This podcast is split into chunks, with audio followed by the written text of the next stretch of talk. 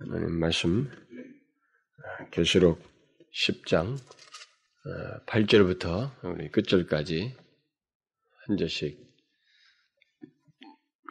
한 절씩 교독을 하도록 합시다. 8절부터 11절까지 하늘에서 나서 내게 들리던 음성이 또 내게 말하여 가로되 네가 가서 바다와 땅을 밟고 섰는 전사의 손에 편호인 책을 가지라 하기로 내가 전사에게 나아가 작은 책을 달라 한즉 전사가 가로되 갖다 먹어버리라 내 배는 쓰나 내 입에는 꿀같이 달리라 내가 천사의 손에서 작은 책을 갖다 먹어버리니 내 입에는 꿀같이 다나 먹은 후에 내 배에서는 쓰게 되더라. 저가 내게 말하기를 네가 많은 백성과 나라와 방언과 임금에게 다시 예언하리라 하더라. 아, 우리가 지난 시간에 이거 10장을 한꺼번에 이렇게 살펴야 이 내용상으로 연결도 쉽다. 그랬습니다만은, 어, 부득불 제가 오늘도 우리 리더 어, 일일 수련회 뭐 MT가 있어서, 어, 이렇게 11장의 그 전반부가 아주 중요한 내용이거든요. 그래서 그것을 이 시간 하기에 충분치가 않을 것 같아서 이렇게 두 번으로 나누어서 한다라고 했습니다. 어, 그러면서 우리가 지난번에 그 1절부터 7절까지를 살펴보았는데, 그 요한이 땅과 바다를 밟고선 그 힘센 천사가 그 손에 펴놓인 어떤 작은 책, 예, 작은, 펴놓인 작은 책을 들고 하늘을 향하여 오른손을 들고 어, 영원하신 그리고 창조주 하나님께 맹세하면서 지체치 지체하지 아니하리라 라고 크게 외쳤던 그 사실을 살펴보았습니다. 이게 지금 환상 중에서 있는데 이게 다 굉장히 중요한 우리들에게 어떤 이 환상을 이렇게 이미지로 탁 주면서 메시지를 아주 전하는 중요한 그런 메시지가 있다는 것을 언급을 했습니다. 물론 그가 이 힘센 전사가 뭐 양 바다와 이 땅을 밟고 섰으니까 뭐 엄청나게 그 웅대한 그 전사의 모습으로 나타난 거죠. 그러니까 그가 음, 손에 쥐고 있는, 손에 들고 있는 그 작은 책과 관련해서 이게 전 우주적인 어떤 메시지를 담고 있다라고 하는 그런 맥락에서 그렇다는 걸 얘기했는데, 근데 그가 어, 영원하신 창조주 하나님께 맹세하면서 크게 외쳤던 메시지는 주체하지 아니하리라. 물론 그 말은 구약에서부터 말해온 하나님의 비밀이 예, 그리스도께서 오심으로 이루어졌지만 그 완성되지 않았기 때문에 그러니까 장차 그 완성되어질 그 하나님의 구원 계획의 성취가 지체치 않냐고 곧 반드시 예, 있을 것이라고 하는 것. 예, 그, 그 선언과 함께 예, 뒤이어서 나올 이 메시지 속에서 이, 이, 그런 이 지체치 아니라라고 하는 말은 결국 그런 사실을 알고 교회로 하여금 다가오는 그 역사를 속에서 그, 어, 완수해야 할 어떤 의무를 이렇게 상기시켜주는 말씀이다. 라고 하는 것을 제가 언급을 했습니다.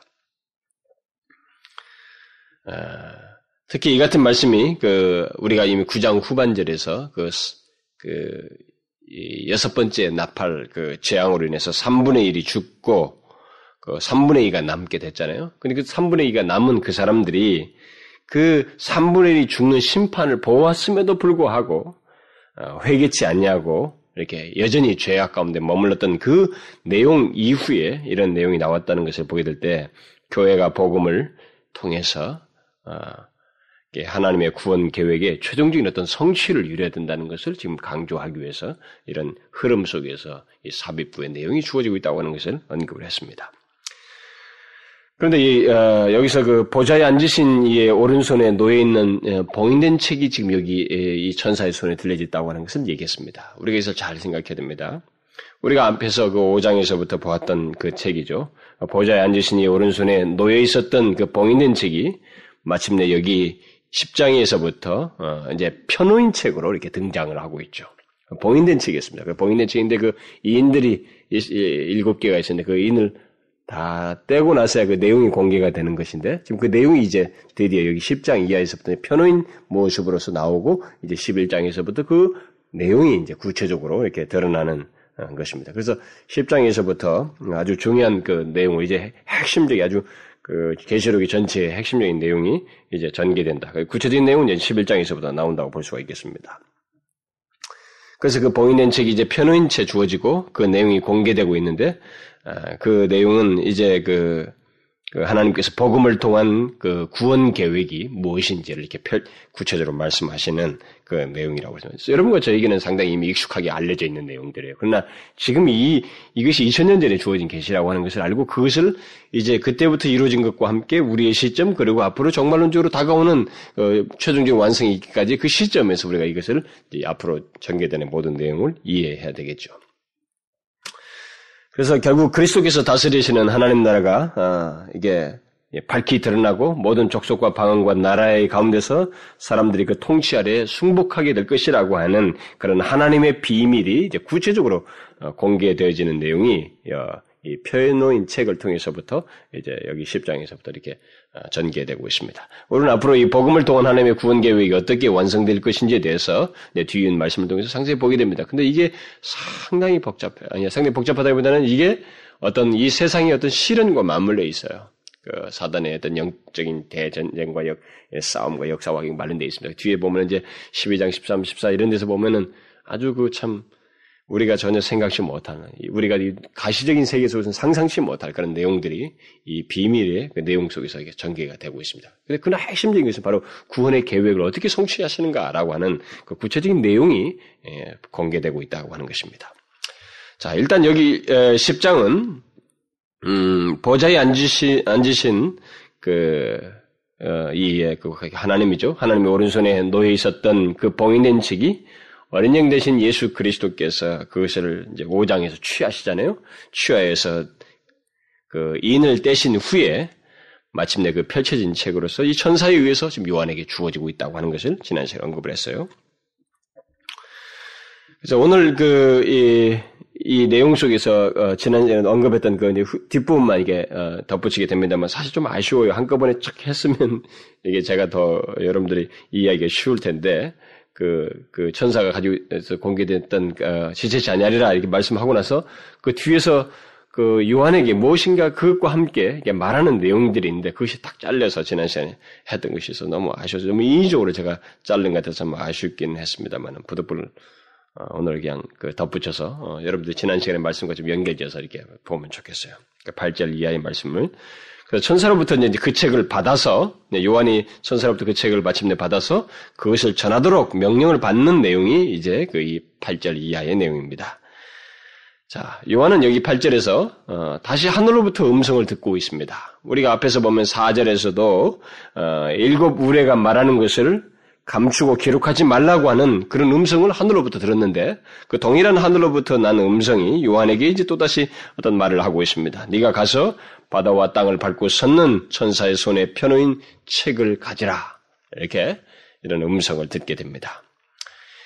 요한에게 가지라고 하는 어, 이 책이 어, 어떤 책인지 제가 지금 조금 전에도 설명했습니다만 이것을 우리가 그걸 잘 염두에 둬야 됩니다. 요한에게 가지라고 하는 이 책, 지금 요한에게 가지라고 하는 이 책, 가지라고, 마침내 그 책을 가지라고 하는 이 상황은 상당히 극적인 것입니다. 우리가 이미 5장에서부터 내용을 쭉 읽을 것, 이해할 것 같으면 굉장히 극적이죠. 우리가 이미 5장에서 보았지만은 그 보좌에 앉으신 이의 책이 있었는데, 봉인된 책을 딱 봤단 말이에요. 근데 여기도 책은 다 두루말입니다. 예, 헬란 말로는 그냥 우리가 번역으로 그렇게 했을 뿐이지, 두루말이에요. 근데 그 봉인됐었잖아요. 그러니까 이것에 대해서 누구도 취할 수가 없었습니다. 그렇죠? 5장에서 우리가 이미 다 살펴봐요. 누구도 취할 수가 없었어요. 그래서 천사가 그랬잖아요. 누가 보좌에 앉으시니 오른손에 있는 그 책을 펴며 인을 떼시기에 합당한가? 이런 질문을 했을 때 온 우주가 침묵을 했습니다. 그 침묵 앞에서 사도 요한이 울었잖아요. 아무도 없다는 사실 때문에 크게 울었잖아요. 바로 그 장, 그것을 우리가 연상을 해야 됩니다. 바로 그 책이 지금 이제 마침내 요한에게 주어지고 있어요. 요한 보고 가져가라고 가지라고 지금 말을 하고 있습니다. 그래서 어린 양께서 취하여서 인을 떼시고 이제 펴진 책이죠. 우리가 인을 하나씩 하나씩 다 떼었기 때문에 이제 드디어 펴놓은 책으로 지금 여기서 어, 등장하고 있습니다. 그 펴진 책이 천사를 통해서 요한에게 마침내 이제 주어지고 있습니다. 그래서 어떤 사람들은 뭐 여기서 그 어, 그냥 책을 이렇게 바로 이쪽에서 건네주는. 왜냐면 이 동일한 게 컨, 이 내용의 흐름이 여기 지금 뭐 먹고 말씀을 먹고 두루마리를 먹는 장면이 에스겔서에 똑같이 나오거든요. 에스겔 2, 3장이 똑같이 나와요. 이런 유사한 내용이. 그러니까 거기 내용 보면은 에스겔에게 이렇게 직접 먹입니다. 이렇게 주죠. 어, 하나님이 이렇게 두루마리 그래서 먹게 하는 그 장면인데 환상 중에 그것도 똑같이 주어지는데 여기서는 요한에게 와서 가지라. 가, 가서 가지라고 그래가지고 직접 천사에 가서 달라고 하니까 또 받고 뭐 이렇게 해서 이런 행동을 통해서 그 하나님 말씀을 받는 데서 어떤 적극적인 태도가 요구된다. 뭐 이런 메시지를 여기서 덧붙이기도 합니다만은 글쎄 뭐 그것보다는 오히려 이제 일단 이 책이 주어져서 이 책에 대한 그 요한에게 이 책과 관련해서 주는 어떤 위임이죠. 어떤 명령 하도록 하는 내용이 사상 여기서도 중요하다고 봅니다. 물론 어, 여기서 말한 것처럼 수동적으로 이 말씀을 받는 것이 아니라 가서 받으라고 하는 거 보면 가서 뭐 적극적으로 가서 능동적으로 말씀을 받도록 어차피 주어질 것인데도 불구하고 그렇게 명령을 해서 받게 했다고 하는 이런 사실을 가지고 하나님 말씀을 듣는 데 있어서 하나님 말씀은 능동적인 태도로 받아야 된다고 하는 이런 메시지를 굳이 찾는다 그러면 얼마든지 가능하죠. 성경에서는 그것을 언제든지 강조하고 있으니까요. 성경은 하나님 말씀을 수동적으로 받는 것을 말하지 않습니다. 그렇죠? 하나님 말씀은 예외 없이 능동적으로 받기를 원합니다. 수동적으로 받았던 케이스들이 여러 개 있습니다만은 여러분 모세 같은 경우도 초기에는 그렇지 않아요? 하나님 말씀을 받지만 근데 그건 뭐냐면 몰라서 그렇습니다. 자기가 지금 만나고 있는 그분이 어떤 분이신지 이해가 기이한 장면으로서 보고는 있지만 그분은 인격적으로 깊이를 모르기 때문에 수동적으로 말씀을 반응하는 거예요. 그래서 교회 안에서도 마찬가지죠. 하나님 말씀에 대해서 하나님 말씀을 수동적으로 받는 사람들은 뭔가 이, 이 수동적이고 게으르고 멋진 이런 사람들은 자신들이 받는 그 말씀이 어디로부터 오느냐, 누구의 말씀인지를 모르기 때문에 그래요. 그걸 너무 가볍게 다루기 때문에 그렇습니다.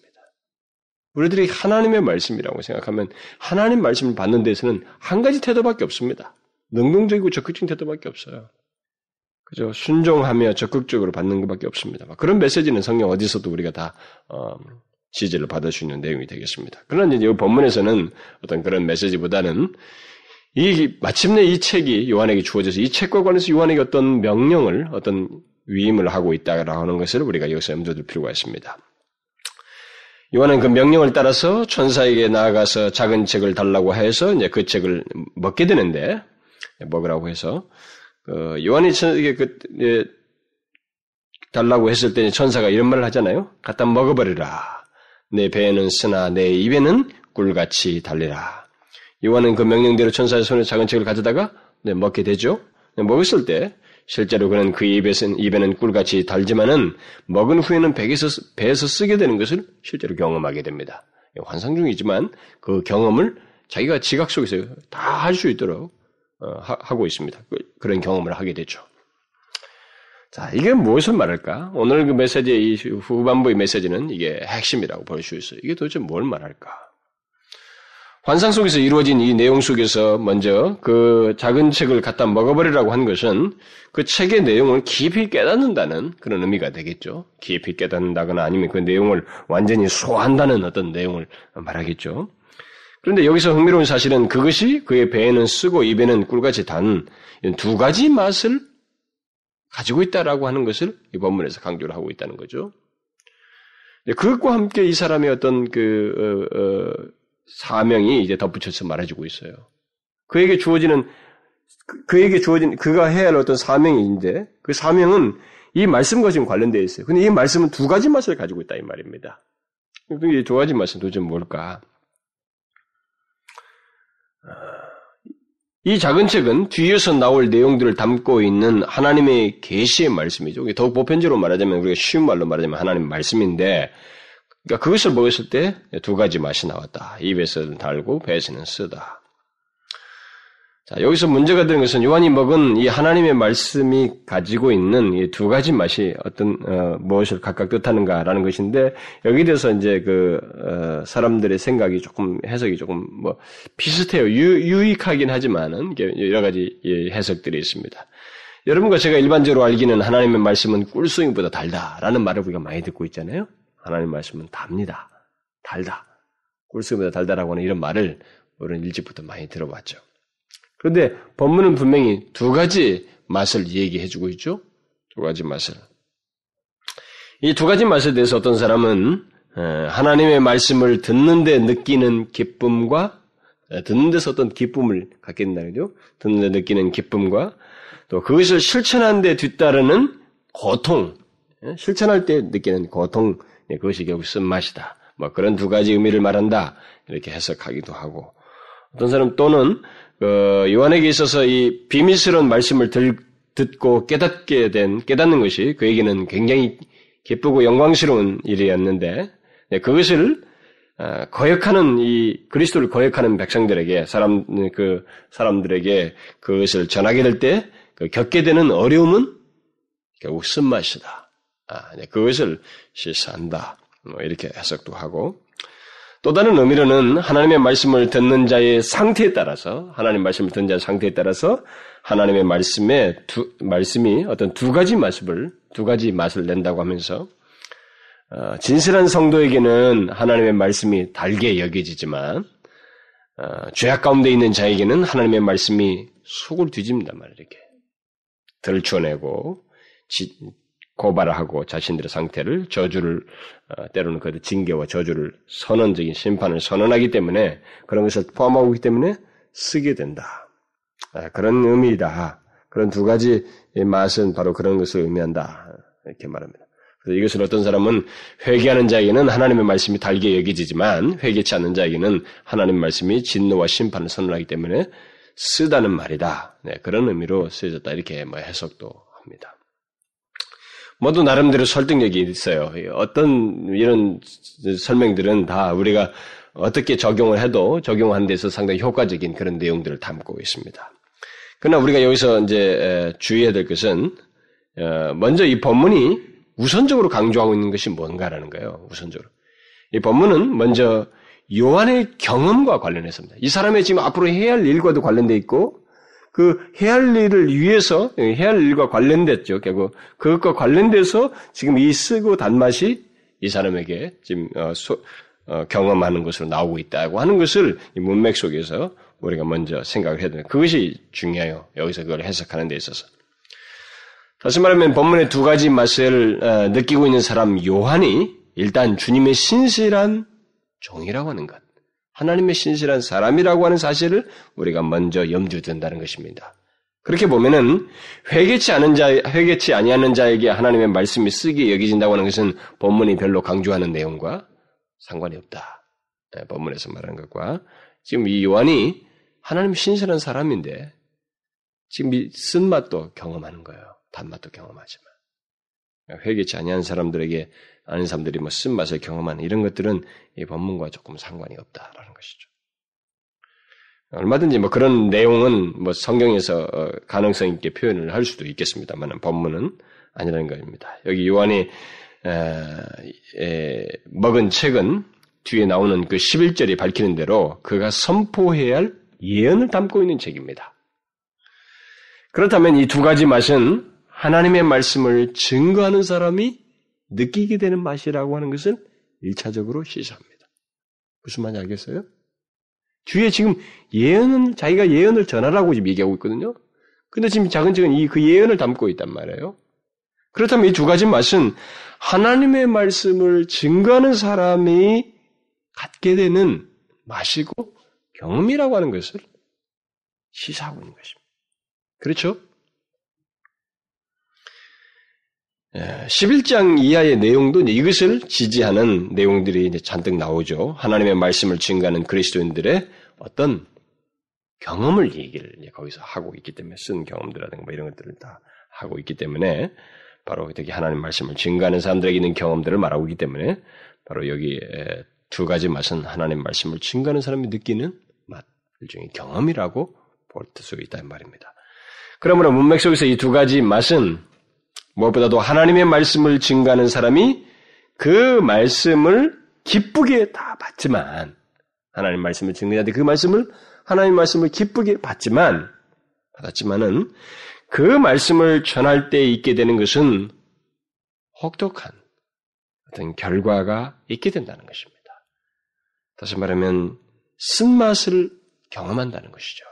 자신 안에서 그 말씀을 전하는 것으로 인해서 쓴맛을 경험하게 된다는 것입니다. 우리는 성경에서 이 같은 의미의 두 가지 맛을 이미 맛보고 그것을 기록한 구약의 두 선지자를 발견하게 됩니다. 물론 구체적인 표현을 하지 않았어도 구약의 모든 신실한 성도들과 선지자들 그리고 신약의 사도들과 초대교회 그리스도인들 그들의 경험 속에서 동일하게 이런 내용들은 다 발견되지만 특별히 본문에 언급된 내용과 유사한 경험을 기록한 내용이 두 선지서에 나오고 있어요. 그러니까 예레미야와 에스겔서입니다.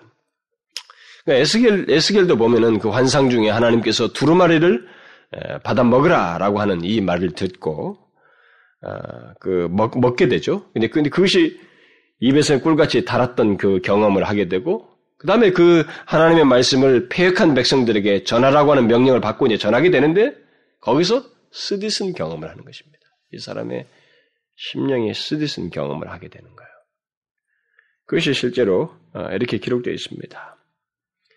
하나님께서 하신 말씀이죠. 인자야, 내가 네게 이르는 말을 듣고 내 입을 벌리고 내가 네게 주는 것을 먹으라 하시기로 내가 보니 한 손이 나를 향하여 펴지고 그 손에 두루마리 책이 있더라.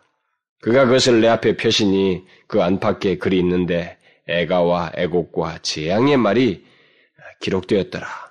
내게 이르시되 인자야 내가 네게 주는 이 두루마리로 내 배에 넣으며 내 창자에 채우라 하시기로 내가 먹으니 그것이 내 입에서 달기가 꿀 같더라. 그가 또 내게 이르시되 인자야 이스라엘 족속에게 가서 내 말로 그들에게 구하라. 그가 아니 그러나 이스라엘 족속은 이마가 굳고 마음이 강팍하여 내 말을 듣고자 아니하리니 그들이 비록 폐역한 족속이라도 두려움 말며 그 얼굴을 무서워하지 말라 하시고 또 내게 이르시되 인자야 내가 네게 이를 모든 말을 너는 마음으로 받으며 귀로 듣고 사로잡힌 내 민족에게로 가서 그들이 듣든지 아니 듣든지 그들에게 고하여 이르기를 주 여호와의 말씀이 이러하시다 하라 하시더라. 뭡니까? 분명히 에스겔이 받아먹은 말씀은 달았습니다. 꿀처럼 달았다고 그랬어요. 그렇지만 그 말씀을 전할 때 그가 경험해야 하는 것은 뭡니까? 순경험이에요. 하나님께서 사람들을 무서워하지 말라고 할 정도로 에스겔, 에스겔은 에스겔이 경험해야 할 것은 순경험입니다. 그것으로 인해서 자기의 심령이 정말 그 쓴 경험을 하지 않을 수 없는 네, 그런 경험을 폐역한 사람들로 인해서 말씀을 전하는 데서 그 폐역한 백성들로 인해서 그가 듣, 듣지 않은 들음으로 인해서 그가 쓰디쓴 경험을 하는 것입니다. 그래서 본문에서 요한이 경험하게 되는 그 쓴맛과 단맛이 바로 같은 맥락이라 볼 수가 있어요. 예레미야도 그러했습니다. 예레미야는 하나님께 이렇게 말했잖아요. 만군의 하나님 여호와시여 나는 주의 이름으로 일컬음을 받은 자라. 내가 주의 말씀을 얻어먹어 싸우니 주의 말씀은 내게 기쁨과 내 마음의 즐거움입니다. 즐거움입니다. 이렇게 말을 했어요. 그러니까 그가 얻어먹은 하나님의 말씀이 그에게 기쁨과 즐거움이 되었다. 이렇게 말을 했습니다. 그러나 그 같은 말씀을 전하는 데서 겪게 되는 결과는 전혀 다른 맛이었습니다. 그가 후에 다음과 같이 기록합니다. 내가 조롱거리가 되니 사람마다 종일토록 나를 조롱하나이다. 대저 내가 말할 때마다 외치며 강포와 멸망을 부르짖으오니 여호와의 말씀으로 하여 내가 종일토록 치욕과 모욕거리가 되민이다. 하나님의 말씀을 전하는 자에게 보통 이같이 두 가지 맛을 경험해요. 이같이 두 가지 맛을 경험하게 되는 것은 아, 우리가 이제 이 똑같이 여기서 보게 되는 거죠. 이것은 어, 성경에 기록된 수많은 선지자들과 신약의 사도들과 뒤이은 수많은 그리스도인들 그리고 지난 교회 역사의 선교사들 그리고 예, 우리나라도 그렇지만은 이 기독교 복음화되는 과정 속에서 어느 가정 속에서 핍박 있는 그 가정 속에서 복음을 전하는 그런 모든 그리스도인들 그리고 지금도 그 적대적인 환경 속에서 그 적대적인 사람들에게 복음을 전하는 데서 똑같이 경험하는 두 가지 맛입니다. 본문에서 신실한 그리스도의 종 요한이 맛본 이 두 가지 맛은 결국 모든 세대의 그리스도의 신실한 증인들이 하나님의 말씀을 깨닫고 전하는 데서 갖게 되는 두 가지 맛이라고 하는 것을 시사해 주는 거예요. 심령이 그 두 가지 맛을 경험한다는 거죠. 우리의 심령이, 우리의 마음이 그렇다는 것입니다. 에스겔이나 에레메나 요한은 하나님의 말씀을 받고 그 말씀이 꿀같이 달달, 꿀보다 달다고 하는 것을 경험했던 그, 그 똑같은 일이 사실 오늘날 우리들에게도 똑같이 있죠. 하나님의 백성들이 어? 이 세상을 향한 하나님의 말씀을 보고 듣고 그리고 그 가운데서 행하시는 하나님의 구원의 메시지를 듣게 될 때, 하나님께서 이 세상을 향해서 그래도 구원의 뜻을 어떻게 행하시고 그것을 위해서 얼마나 인내하시는지, 그리고 우리를 향한 하나님의 그 집요한 구원의 메시지를 듣게 될 때, 그 말씀에 정말 이 영광스러움과 풍요로움과 단맛을 느끼게 됩니다. 특별히 우리가 십자가의 비밀과 그 메시지를 듣게 될 때, 정말 하나님의 말씀의 그 달콤함, 그 십자가를 통해서 구원의 계획을 이루시고자 하는 그 엄청난 하나님의 그 마음과 계획과 이 배경들의 신비들을 우리가 파헤쳐 보게 될 때, 우리는 하나님의 말씀의 그 탁월함과 영광스러움을 인해서 우리가 정말 감격을 경험하게 되고 기쁨과 즐거움을 우리가 맛보게 됩니다. 그러나 그 귀하고 놀라운 말씀을 막상 누구에게 전하게 됐을 때 우리가 겪게 되는 건 뭡니까? 쓴말이세요. 그들의 그 냉소적인 반응을 통해서 우리가 마음에 고통을 경험하게 되는 것입니다. 하나님의 말씀을 전하는 자는 예외가 없어요. 선지자들이나 이 사도 요한이나 사도 요한에게 보여준 이런 하나의 그 환상 속에서 경험한 이것이나 오늘의 모든 그리스도인들에게나 똑같이 우리가 경험하게 되는 것들입니다. 특히 하나님의 말씀을 증거하는 자가 하나님의 사랑이 가득했대. 하나님의 사랑이 가득할수록, 하나님의 사랑을 많이 알면 알수록, 그는 쓴맛을 더 크게 경험하게 됩니다. 무슨 말인지 알겠어요? 실제로 우리는 그것은, 그런 것을 그, 특별히 뭐, 뭐 많이 성경에 나옵니다만, 뭐, 바울의 그, 유대인들을 향해서 막, 어, 이 권력을, 어? 그 권력인 그 유대인들 을 향해서 한 말도 나옵니다만은, 이, 예레미야가 아까 한 말에 덧붙여서 한 말 속에 또 우리가 그것을 덧볼 수, 볼 수가 있죠. 예레미야가 뭐 그러잖아요. 대저 내가 말할 때마다 여호와의 말씀으로 하여 내가 총일토록 치욕과 모욕거리가 됩니다. 이렇게 말을 하고 나서 뒤에 가서 바로 덧붙이잖아요. 내가 다시는 여호와를 선포하지 아니하며 그 이름으로 말하지 아니하리라 하면 나의 중심이 불붙는 것 같아서 골수에 사무치니 답답하여 견딜 수가 없습니다. 예레미야는 배역한 자들이 돌아오기를 원하시는 하나님의 사랑을 알고 있었고 자신 또한 그 사랑으로 가득해서 그래도 전하는 사람이에요. 가슴이 불붙어서 전하는 사람이라. 그러나 그 이스라엘 백성들은 돌아오지 않았습니다. 유다 백성들은. 그들을 향해서 인내하시고 기회를 주시고 구원을 언제든지 돌아오면은 구원을 하시겠다고는 하나님의 사랑에 대해서 누구보다도 가까이서 알고 있는 이 선지자는 저들이 돌아오지 않는 자기가 알고 있는 그 하나님의 그 사랑이 점인 그 말씀, 그 단 말씀을 이들에게 생명의 말씀이고 길을 제시하는 말씀이지만 전하지만 돌아오지 않는단 말이죠. 이것으로 인해서 이 사람은 고통을 경험하는 거죠. 쓴맛을 경험하는 거예요. 근데 상대적으로 더 큰 것입니다. 하나님의 사랑을 많이 알면 알수록 이 사람이 겪는 고통은 그만큼 크다고. 이것은 하나님의 말씀을 전하는 자가 겪게 되는 경험이에요. 그 이 맛은 두 가지 맛은 바로 그런 경험을 말합니다. 요한에게 지금 이걸 얘기하고 있습니다. 근데 여러분, 요한이 이 경험 이후에 그 이후로 수많은 사람들이 바로 이 맛을 경험하고 이 두 가지 맛을 경험하면서 말씀을 전했던 것이죠. 그래서 여러분 하나님의 말씀의 단맛을 본 자가 하나님의 그 돌아오지 않는 사람들의 모습을 보면서 경험하고 또 그들에게 하나님의 심판을 선언하게 될 때 이 사람이 겪는 고통은 굉장히 크다 이 말입니다. 그 쓴맛을 경험하게 큰 고통을 경험하게 되는 거죠. 그래서 하나님의 어, 아니 어, 고통이 없이 하나님의 심판을 말하고 그 도리로 돌아오지 않는 자들을 향해서 어떤 고통하는 마음이 없이 그 어, 증가하는 자가 있다면 그것은 비정상인이에요.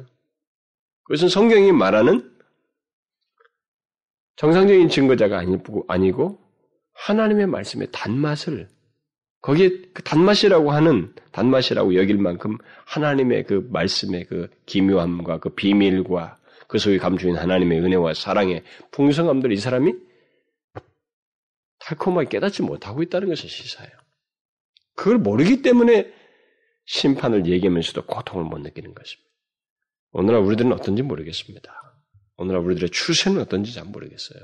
우리들이 하나님의 말씀의 단맛을 알고 동시에 그것을 전하면서 동시에 쓴맛을 우리들이 경험하는지 돌아오지 않는 현실과 사람들로 인해서 그래서 하나님의 심판을 말하려고 할 때 돌이키지 않는 자에게 임하는 하나님의 심판을 말할 때 가슴이 그들에게 고통으로 오는지 특별히 말씀을 전하는 자는 하나님의 심판을 말할 때 진짜 고통하는 가운데서 심판을 말해야만 하는 것입니다. 하나님의 심판은 고통 없이는 전할 수 없어요. 쓴맛을, 이 속에서 쓴맛을 경험하는 그런 경험이 없이 하나님의 심판을 돌아기지 않는 자에게 있게 될 하나님의 심판을 전할 수가 없다. 이 말입니다. 무슨 말인지 알겠습니까? 근데 여러분, 지금까지 교회 살아보면 한 가지 재밌는 일이 있었습니다. 예, 설교자들이나 심지어 성경 공부 리더들자들이나 성경을 가리키는 사람들이 하나님의 심판을 예, 말을 하면서 하나님의 진노와 심판을 말하면서 굉장히 그것을 일종의 그 고통 없이 전하고 막 어, 카타르시스 같은 걸 느끼는 사람도 있어요. 어, 그걸 막 무기처럼 사용하는 사람들이 있었어요. 그건 아주 잘못된 것입니다. 성경에서 바른 하나님의 말씀을 단 하나님의 말씀을 안 자들, 그래서 그걸 증거하는 참된 증거자들은 그것을 증거할 때 심판을 얘기할 때는 그들이 고통하는 거죠. 마음에 고통하는 것입니다. 다 쓴맛을 동시에 경험하게 된다.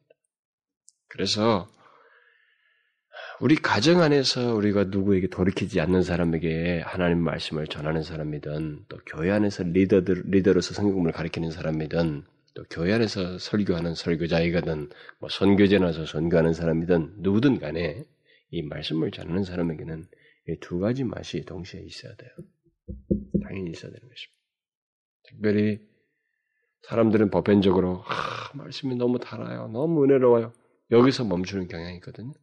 그 사람이라면 정말로 하나님의 말씀이 그 감추인 비밀을 인하여서 달다고 하는 것을 자기가 깨달았다면 그 맛을 경험한 사람이라면 그 사람은 당연히 쓴맛을 경험하게 돼 있어요. 하지 않으면 안 되는 것입니다. 쓴맛을 경험해야 돼. 그것을 누군가에게 전함으로 인해서 그는 쓴맛을 경험하는 특별히 돌아오지 않는 그들에게 이 말 하나님의 심판을 말할 때 그의 심정은 그의 마음은 고통하는 정말로 쓴맛과 같은 그 고통을 가져야만 하는 것입니다. 그게 바람직한 말씀 증거자예요. 복음 전파자인 것입니다.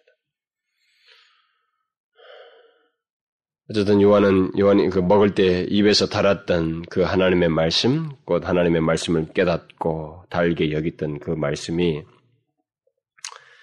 어떻게 그 쓴맛이 되는지, 그 단맛이 어떻게 쓴맛이 되는지를 이제 본문 11절이 예, 좀 추가적으로 어, 어 설명해 주고 있습니다. 뭐 구체적인 내용들은 이제 11장부터 14장까지 어, 내용에서 더 구체로 나오고 있습니다만 뒤에 예, 그 간단하게 한 문장으로 좀 더 어떻게 해서 그 단맛이 쓴맛이 되는지 예, 그것을 설명을 해주고 있죠.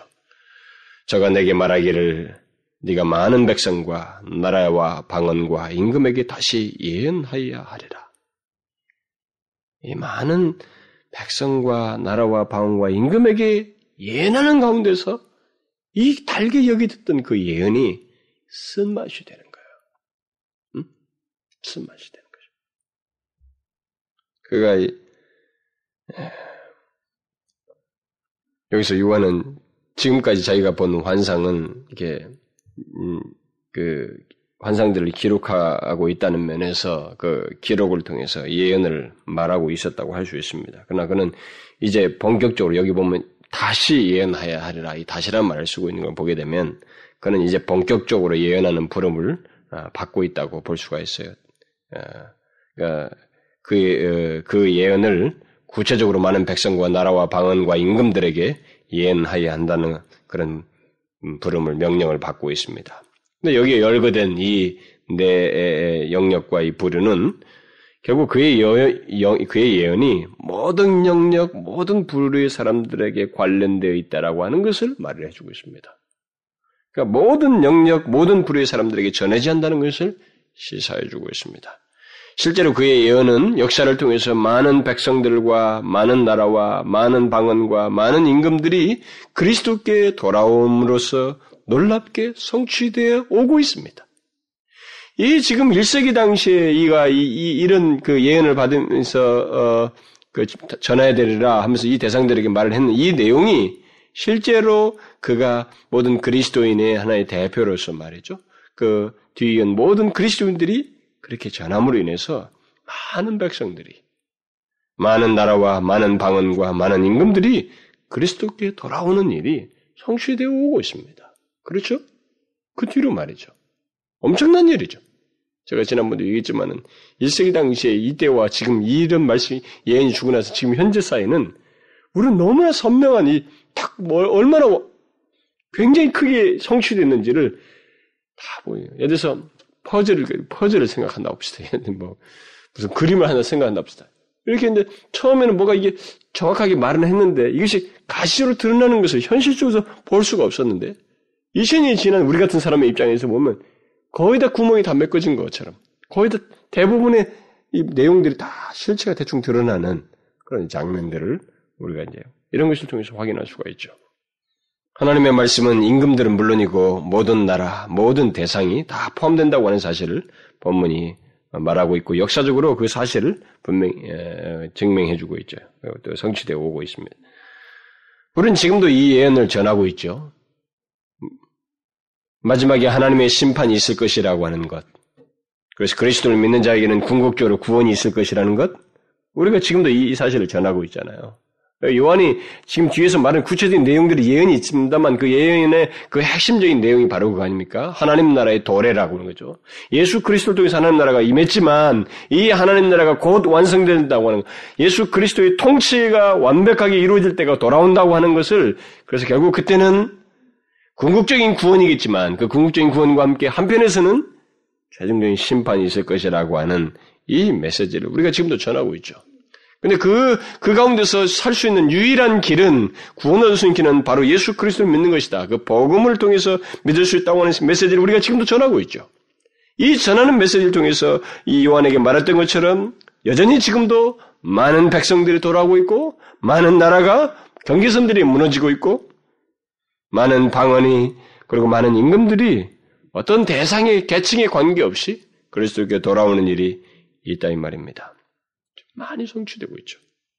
우리는 이런 것을 통해서 어, 예, 많은 사람들이 비록 거역하는 일이 있기는 하겠지만 그 개중에서 그리스도께 돌아오는 자들이 있다고 하는 사실을 염두에 둘 필요가 있어요. 아, 분명히 많은 사람들이 거역합니다. 거역함으로 인해서 쓴맛을 경험하지만 쓴맛을 경험하지만 그 가운데서 돌아오는 자들이 있다.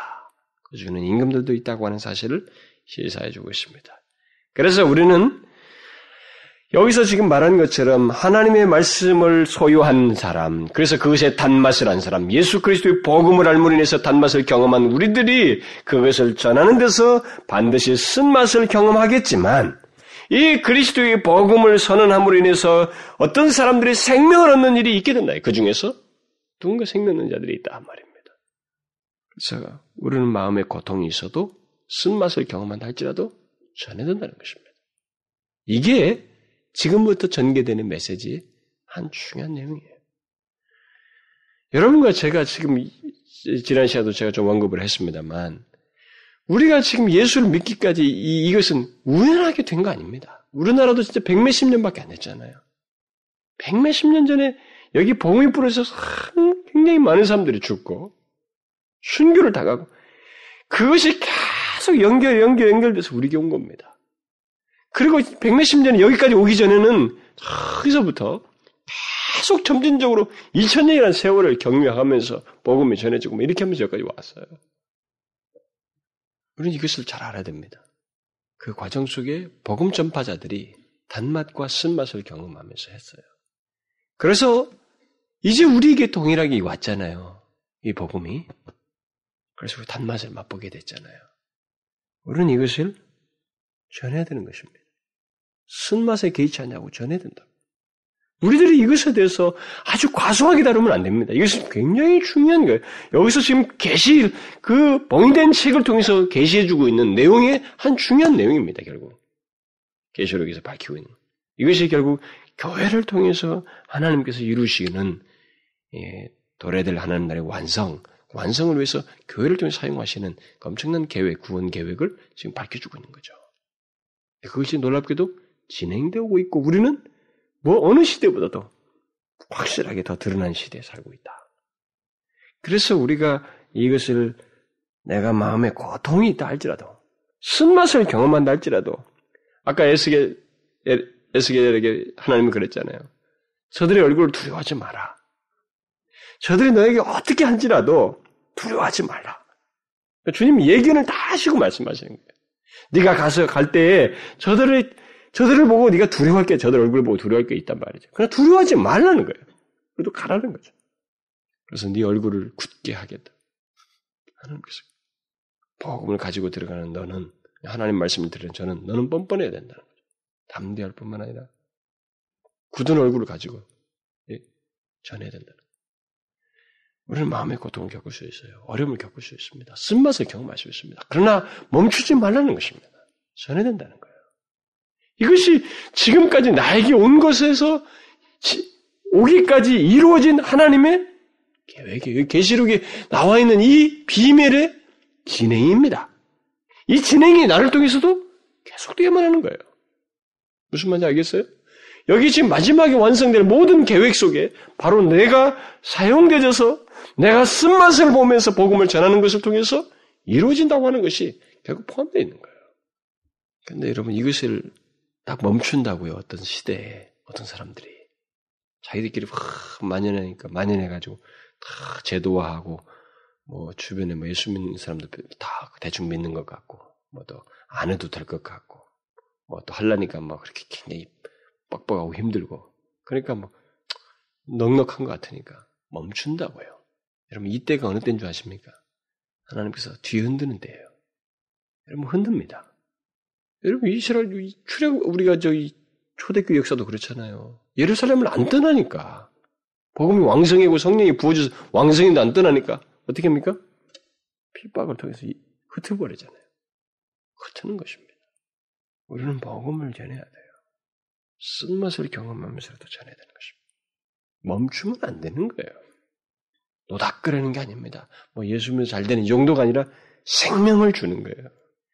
내가 그리스도를 받아들이지 않냐면 너에게 하나님의 진노와 심판이 임한다고 하는 이 사실을 내가 쓴 경험을 가슴이 고통하는 경험을 예레미 같은 경험을 하면서 전해야 하는 것입니다.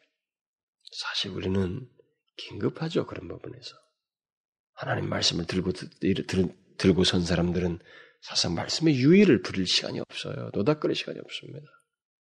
누구에게 거듭나지 못, 아니, 거듭나지 못한 자들, 예수를 알지 못하는 영혼들, 그런 들 보면서 우리가 가만히 있어요. 여러분 보십시오. 교, 주일날, 딱 11시에 예배당 밖에 있는 사람이 더 많아요. 예배당 안에 있는 사람이 더 많습니까? 예배당 밖에 있는 사람들이 훨씬 많잖아요. 그런데 여러분 보십시오.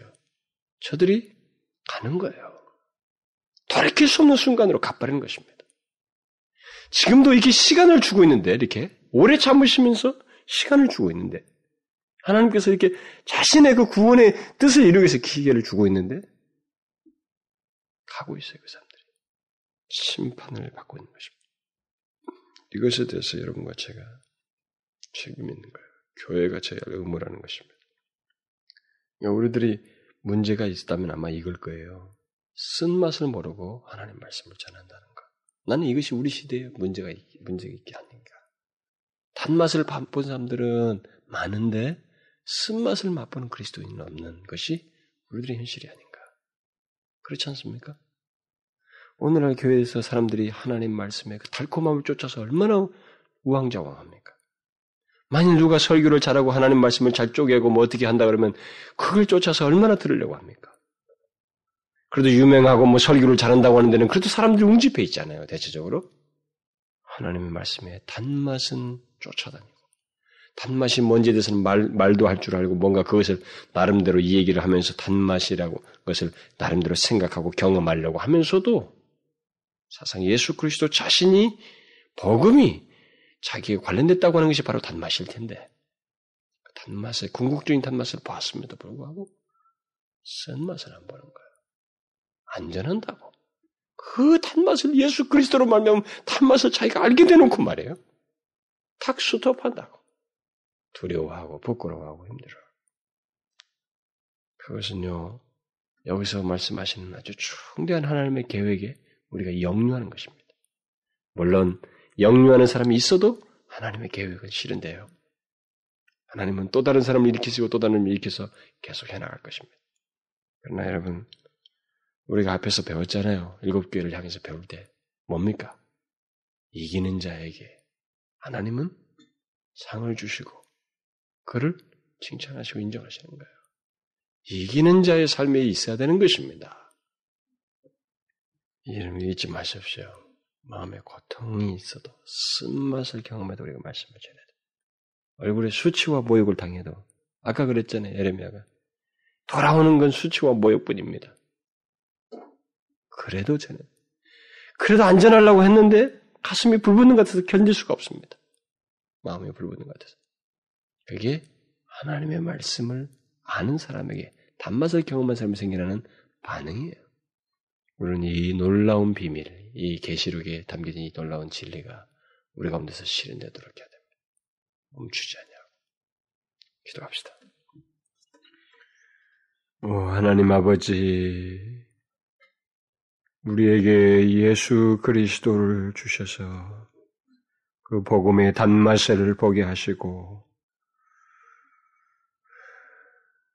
그 자체로 만족하지 아니하고 비록 이 세대가 하나님의 구원의 메시지를 전하는 것에 대해서 냉소적인 반응을 보이고 적대적이다 할지라도 이런 마음의 고통을 겪는 일이 있다 할지라도 우리가 전함으로써 그래도 이 세대는 소망을 갖게 되고 주의 뜻은 이루어지며 하나님 나라의 다스리심은 편만해진다고 하는 사실을 기억하고 우리 자신을 거침없이 제한 없이 드리게 하여 주옵소서. 우리에게 오기까지, 우리에게 이 구원의 단맛을 보기까지, 우리는 앞서서 믿음의 선배들이 순교의 피를 뿌리며 그들이 마음의 고통을 겪으며 쓴맛을 경험하며 우리에게 복음을 전해 주었으니 하나님 우리 또한 여기에 마땅하게 자연스럽게 어떤 어려움과 고통이 있다 할지라도 쓴맛을 경험하면서라도 이 하나님의 생명의 메시지, 구원의 메시지를 전하는 저희들 되게 주옵소서. 없는 교회 우리 각 사람을 사용하셔서 수고하는 영혼들을 구원하심으로 주의 뜻이 이 땅에서 이루어지기를 소원하나이다. 예수 그리스도의 이름으로 기도하옵나이다. 아멘.